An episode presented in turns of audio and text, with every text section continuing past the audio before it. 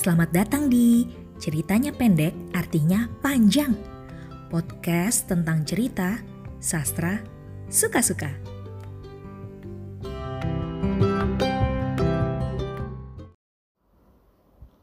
Hai teman-teman pendengar ceritanya pendek artinya panjang. Apa kabar?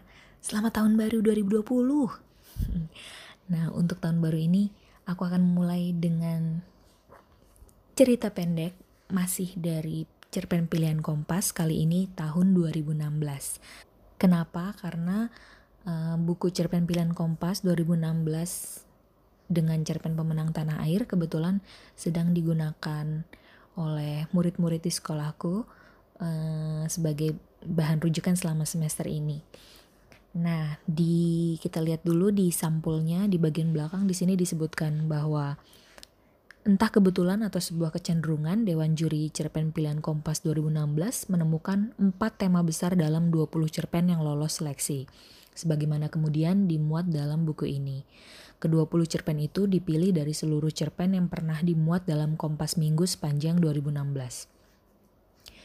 Nah, tema besar pertama adalah tentang kekejaman rezim dalam pergolakan politik. Tema kedua tentang relasi sosial yang tak setara. Akibat relasi seperti itu bisa terjadi ketimpangan sosial dan kemiskinan dalam ruang-ruang ekonomi, tetapi juga bisa melahirkan upaya-upaya bertahan hidup dengan beragam cara. Ketiga, relasi personal yang rumit melahirkan konflik-konflik tak terduga. Tema ini bisa saja masuk sebagai subtema dari tema kedua, namun di tengah jalan kisah-kisahnya memiliki cara yang spesifik di dalam menyelesaikan konflik. Tema terakhir, keempat, adalah cerpen-cerpen yang menggarap tema tradisi dengan varian spiritualitas dan pengekangan. Tema ini umumnya digemari para pengarang Indonesia lantaran relasinya yang amat dekat dengan realisme magis bagaimana terjadi di Amerika Latin. Nah, cerpen pemenang dari cerpen pilihan Kompas 2016 ini adalah karya Martin Aleda dengan judul Tanah Air. Langsung saja saya akan bacakan. Selamat mendengarkan.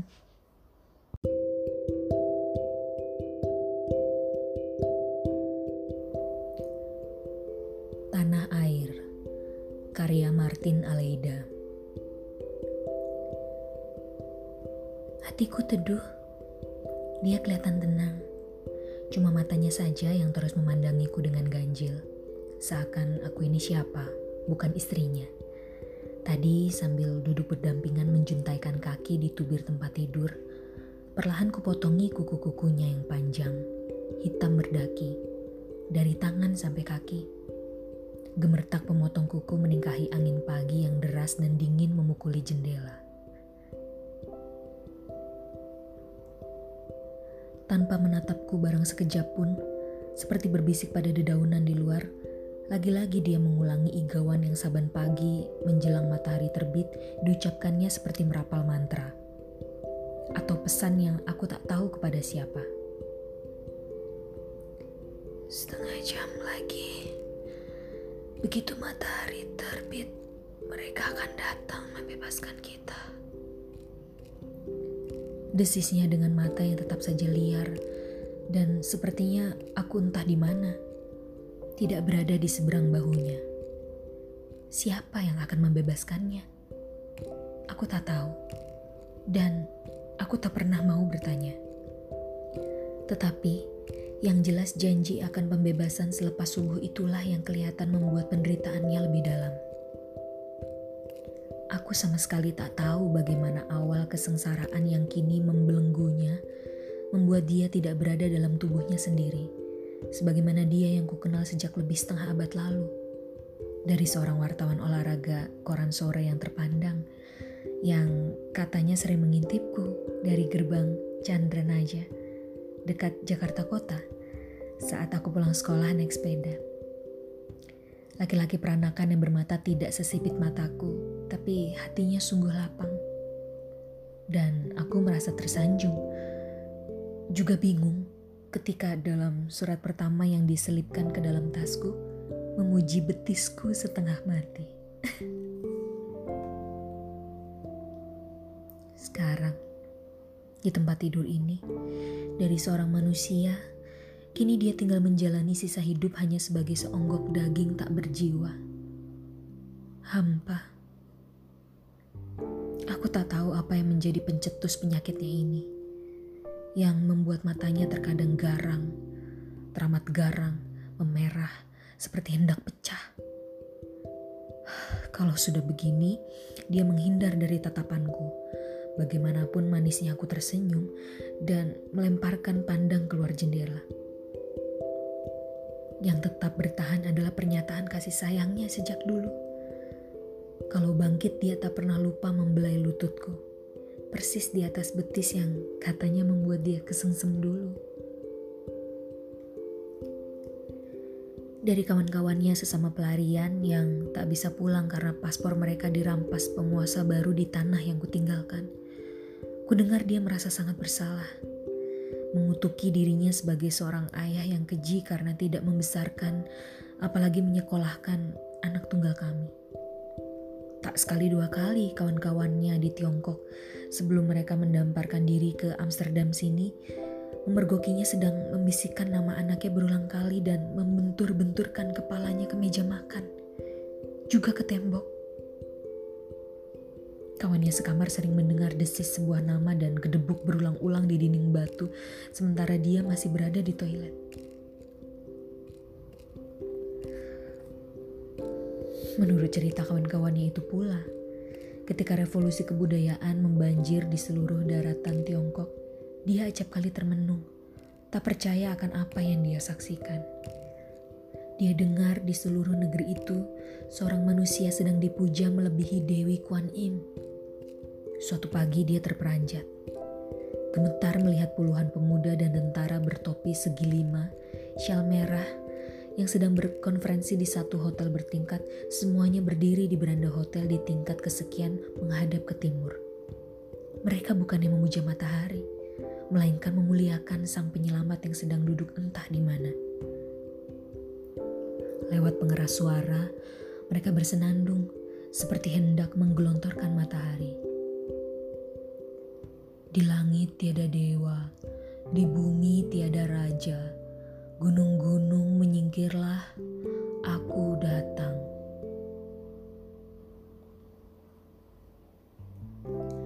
Dia bersama ratusan kawan senasib disingkirkan ke sebuah kota kecil jauh dari Peking. Alasannya demi keamanan, supaya tak jadi sasaran mereka yang datang dengan senjata buku merah. Dia merasa benar-benar dikucilkan, disingkirkan dari dunia yang wajar, dilarang keluar dari kompleks perumahan. Dari seorang yang terlatih menulis, dia menjadi pengangkut kotoran manusia untuk pupuk tanaman. Perasaannya tambah tertekan, apalagi muncul perpecahan di kalangan mereka yang tak bisa pulang ke tanah air itu. Ratusan jumlahnya. Mereka bertengkar seperti hendak bunuh-bunuhan karena beda pilihan keyakinan politik antara Moskow dan Peking.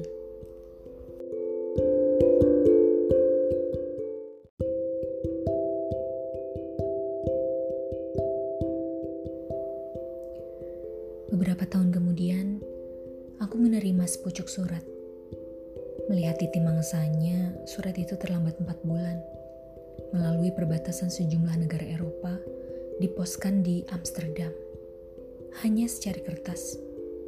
Dia memujukku menjual apa saja untuk ongkos dan bertolak dari Jakarta supaya bisa berjumpa di Makau atau Kanton. Waktu itu, pekerjaan sebagai tukang jahit dan pembuat kue sudah kutinggalkan. Aku sudah memiliki beberapa bajai dan berangan-angan menjadi pengusaha taksi supaya bisa memilih perguruan yang baik untuk anakku. Di stasiun kereta api Kanton, aku menjumpainya sedang duduk di sebuah bangku panjang. Duduk berpangku tangan. Dari rona matanya, sepertinya dia kehilangan sesuatu yang sangat berharga. Aku memanggil namanya. Ini aku, sapaku. Dia berdiri, memelukku erat-erat seperti hendak meremukkan tulang rusukku. Orang hilir mudik tak dia hiraukan Malam pertama, dia bercerita tentang rencananya berangkat ke Belgia yang tak lama lagi akan membuka hubungan diplomatik dengan Tiongkok. Sehingga visa tinggal di negara itu diperkirakan akan mudah diperoleh. Dari negara itu katanya dia akan melompat ke Belanda, di mana beberapa orang temannya senasib sudah siap menampung. Aku hanya meletakkan kupingku dengan baik-baik di bahunya, mengiakan apa saja yang dia rencanakan. Malam kedua, ulu hatiku terasa seperti dia tonjok ketika dia katakan ada kabar yang sampai ke kupingnya bahwa aku sering pergi dengan lelaki. Lantas dia keluarkan sebuah buntalan kecil dari saku celananya. Dibalut kain putih, di dalamnya segumpal tanah merah yang kering.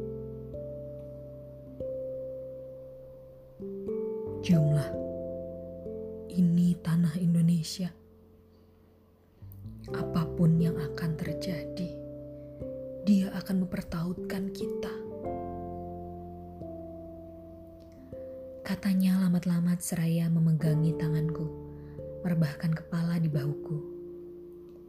Semacam permintaan maaf atas tuduhan yang baru saja dia timpakan padaku. Katanya, tanah itu dia bawa ketika meninggalkan Jakarta menuju Kairo dan kandas di Peking. Tak sampai lima tahun setelah pertemuan di kanton itu. Begitulah kalau tak salah ingatanku. Bajaiku sudah selusin dan taksiku lima. Dengan bantuan pengarahan dari gereja, aku bisa menyekolahkan anakku di Australia. Dia studi teknologi informasi, keinginannya satu-satunya. Setelah beberapa lama bermukim di Belanda, suamiku berkirim surat. Layaknya pecandu sepak bola yang ingin lawannya kalah habis-habisan, dia berteriak melalui baris-baris di suratnya. Juallah semuanya. Jangan tinggalkan sepeser pun di negeri yang dikuasai fasis itu. Terbanglah kemari, tanahmu, tanahku, walau segenggam menunggu di sini.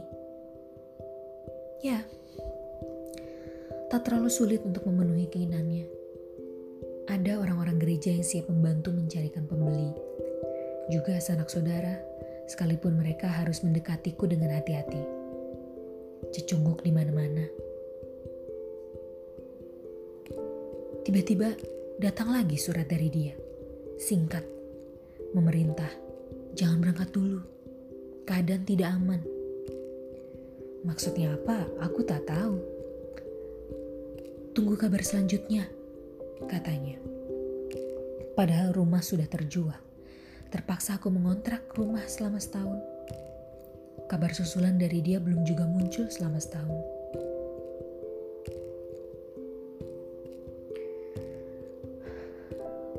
Aku berniat baik, ingin berbuat kebajikan kepada suami yang kucintai. Orang yang sayangnya pada anakku membuat dia dikungkung ketegangan karena merasa bersalah tidak ikut membesarkannya. Tetangga sanak famili boleh acuh tak acuh karena takut. Namun gereja membukakan pintu untukku. Walau hanya hubungan gereja kecil. Di situlah aku tinggal sambil menunggu aba-aba keberangkatan yang akan datang dari daratan impian. Derita tak usah berpanjang-panjang, sementara keteguhan tak boleh padam. Singkat cerita, aku mendarat di Sipol. Dia menyambutku di pintu keluar dada sesak oleh kebahagiaan. Aku dirangkulnya berlama-lama, lantas mendorong barang bawaanku menuju kereta api.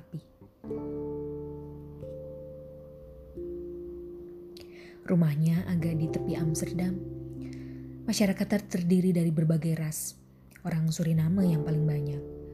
Ruang tamunya cukup lega, ada dua kamar tidur, lengkap dengan dapur dan kamar mandi yang memadai terletak di lantai 8. Dari kawan-kawan terdekatnya, terutama peranakan, kuperoleh keterangan bahwa kesengsaraan berupa stres yang dia tanggungkan bertambah buruk. Apa pun aku akan dan harus menemaninya. Sebagaimana aku harus membesarkan anakku, maka aku juga harus mendampinginya walau ajal menanti.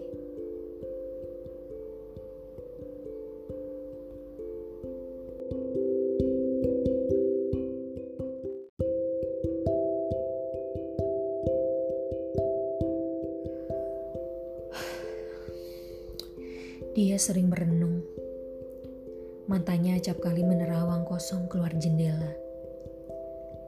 Jarang sekali dia memulai percakapan. Hatiku melambung bahagia ketika anakku liburan dan mengunjungi kami. Ketika dia masih duduk di sekolah dasar, dengan susah payah aku melerai kemarahannya terhadap ayah yang dia tuduh tidak bertanggung jawab, meninggalkannya, menyanyiakan ibunya, bersenang-senang di luar negeri sana. Di meja makan, menjelang tidur, terkadang saat sedang belajar, kalau momennya kena, ku katakan bahwa ayahnya tidak bersalah. Tak bisa pulang membesarkan dan menyekolahkannya bukan pilihannya. Susah payah aku menjelaskan kepadanya bahwa ada kekuasaan yang begitu buruk rupanya, sehingga sampai hati memisahkan seorang anak tunggal dari ayahnya. Han sekarang sudah terbebas dari siksa di masa kecilnya. Selain penjelasan berulang-ulang yang kusampaikan, dia juga menjadi matang dengan jalan yang dia temukan sendiri. Terutama oleh dunia yang bisa dia arungi lewat Google. Bagaimanapun, kekuasaan mencoba berbohong dan menutupi kejahatannya terbongkar juga di dunia maya. Han membuat dadaku mongkok setelah dewasa, dia berubah dalam bersikap terhadap papinya. Suamiku yang tetap tumpul, terkungkung dalam jiwa yang remuk. Setelah putra tunggal kami itu kembali ke Australia, ketegangan yang dialami suamiku bukan mengendur. Bercakap-cakap di taman, di meja makan, di tempat tidur, dia tak habis-habis mengutuk dirinya sendiri. Karena ucapan anaknya yang masih kecil bahwa dia bukan seorang ayah yang bertanggung jawab.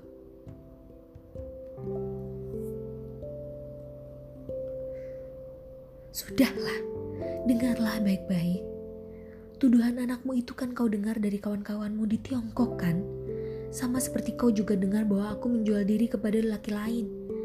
Aku tak mempedulikan omong kosong orang. Kalau ku masukkan ke dalam hati, aku bisa gila. Dengarlah baik-baik. Selama Han bersama kita di sini, dia memanggilmu papi. Papi, kau ingat kan? Tidakkah kau bisa menafsirkan sebutannya padamu itu sebagai tanda permintaan maaf bahwa kau adalah ayahnya yang baik, bahwa kau tak pulang-pulang bukan lantaran kehendakmu?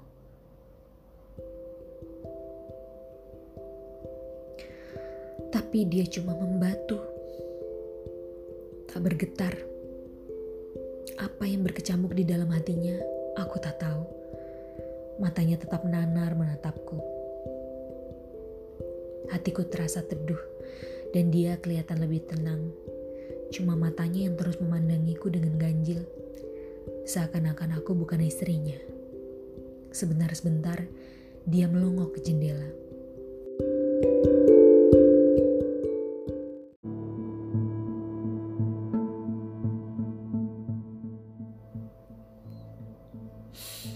Sudah potong kuku, sudah mandi, sudah sarapan. Kita tinggal tunggu. Nanti dokter akan datang. Bujukku. Aku pamit mau membuang sampah, menyiram tanaman di beranda, mencuci piring dan merapikan ruang tamu. Di beranda aku merawat taman kami yang mungil, sekitar setengah kali dua meter. Di situ kutanam rose, juga dua pohon pisang agar Indonesia tidak terlalu jauh dari kami. Telepon berdering.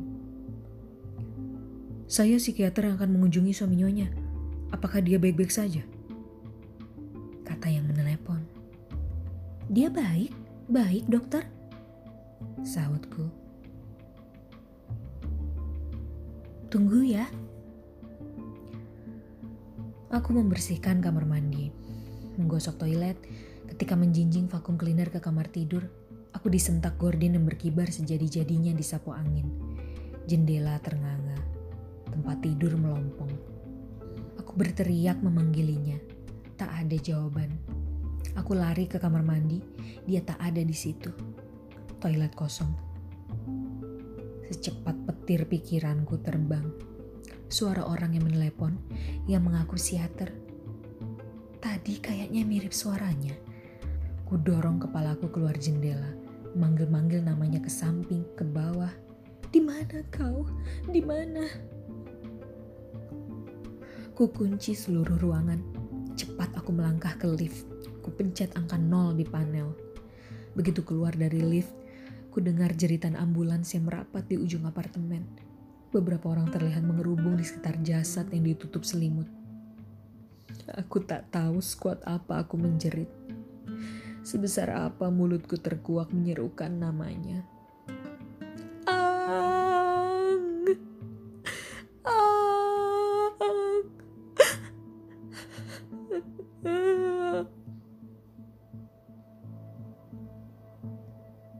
Aku terjerembab di sampingnya.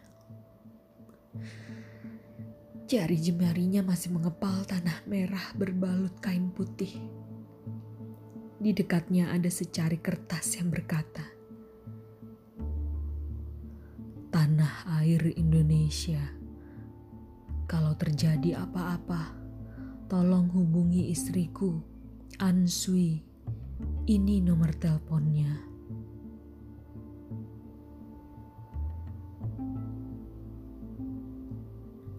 Minggu 19 Juni 2016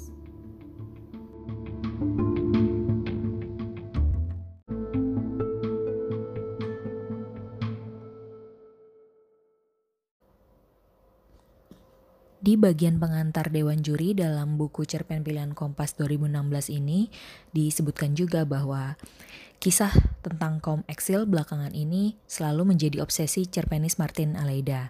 Ia bahkan menurut ceritanya secara khusus melakukan riset untuk mengumpulkan kisah-kisah tragis orang-orang Indonesia yang hidup dalam pengasingan. Kini katanya lagi ia sedang menunggu penerbitan buku karyanya tentang hal yang sama. Nah, Martin menulis beberapa cerpen tentang penemuannya di negara pengasingan yang kemudian dimuat beberapa media. Salah satu kisah itu berjudul Tanah Air, dimuat di uh, koran Kompas Minggu 19 Juni 2016. Cerpen ini secara umum bercerita tentang kisah penulis eksil bernama Ang yang harus pergi meninggalkan tanah air karena pergolakan politik saat peralihan kekuasaan dari Orde Lama menuju Orde Baru. Kisahnya berbalut tragis tentang rumah tangga yang saling berjauhan. Anak semata wayang pasangan Ang dan Ansui bernama Han bahkan nyaris tidak mengenal ayahnya. Han nyaris tidak pernah bisa memaafkan ayahnya yang dianggapnya pergi begitu saja meninggalkan tanggung jawab sebagai kepala keluarga. Walau bukan menjadi kisah utamanya, kehidupan rumah tangga Ang dan Ansui yang tragis menjadi plot lain yang mempertajam konflik utama, yakni keterasingan dan hidup berpindah-pindah yang membuat Ang semakin frustrasi. Padahal kecintaannya terhadap tanah air mungkin mengalahkan jutaan orang yang hidup di dalam negeri. Itu dibuktikan dengan segenggam tanah merah yang dibawa Ang sepanjang hidupnya sebagai eksil Tanah merah ini menjadi amat ikonik dan karena itulah cerpen ini diberi judul Tanah Air. Dia bermatra ganda, bisa bermakna kerinduan dan kecintaan yang amat dalam kepada tanah air bernama Indonesia, bisa pula berwujud tanah merah dalam kepalan Ang ketika mengakhiri hidupnya dengan cara bunuh diri. Cerpen Martin ini disusun dalam plot ulang alik dengan tuturan yang makin lama makin mengungkapkan siapa sosok Ang dan keluarganya. Martin memberi informasi sedikit demi sedikit sehingga pada akhirnya pembaca memiliki kedekatan yang utuh terhadap tokoh utama ceritanya. Nah, meski berkisah dari tragedi rumah tangga, cerpen Tanah Air secara tersirat mengarah kepada satu zaman saat kekisruhan politik telah menelan jutaan korban di tanah air. Jika ingin memahami cerpen ini secara lebih utuh, pembaca harus secara aktif uh, harus memiliki referensi tentang sejarah kelam bangsa ini, terutama sejarah pada saat peralihan Orde Lama menuju Orde Baru. Nah, cerpen Tanah Air ini dianggap istimewa karena berhasil menyajikan penggalan kisah yang menimpa banyak manusia, yang kian hari kian terkubur di dasar arsip sejarah kita. Martin menyodorkan drama Ang dan Ang Sui yang mengoyak kesadaran kita tentang humanisme yang tersingkirkan hidup sebagai eksil tidak lebih ringan dibanding dikurung di dalam jeruji penjara. Selain itu, um, menurut Dewan Juri, Martin juga mampu membawakan ceritanya secara sangat baik, sehingga seolah kita sedang menikmati suguhan sebuah novel. Ia tidak lantas terburu-buru, namun secara perlahan pembaca dibuat paham siapa tokoh ceritanya dan sebab apa yang merundungnya sampai harus menjalani peristiwa semacam itu. Itulah yang membuat Dewan Juri secara aklamasi memilihnya menjadi karya terbaik tahun 2016.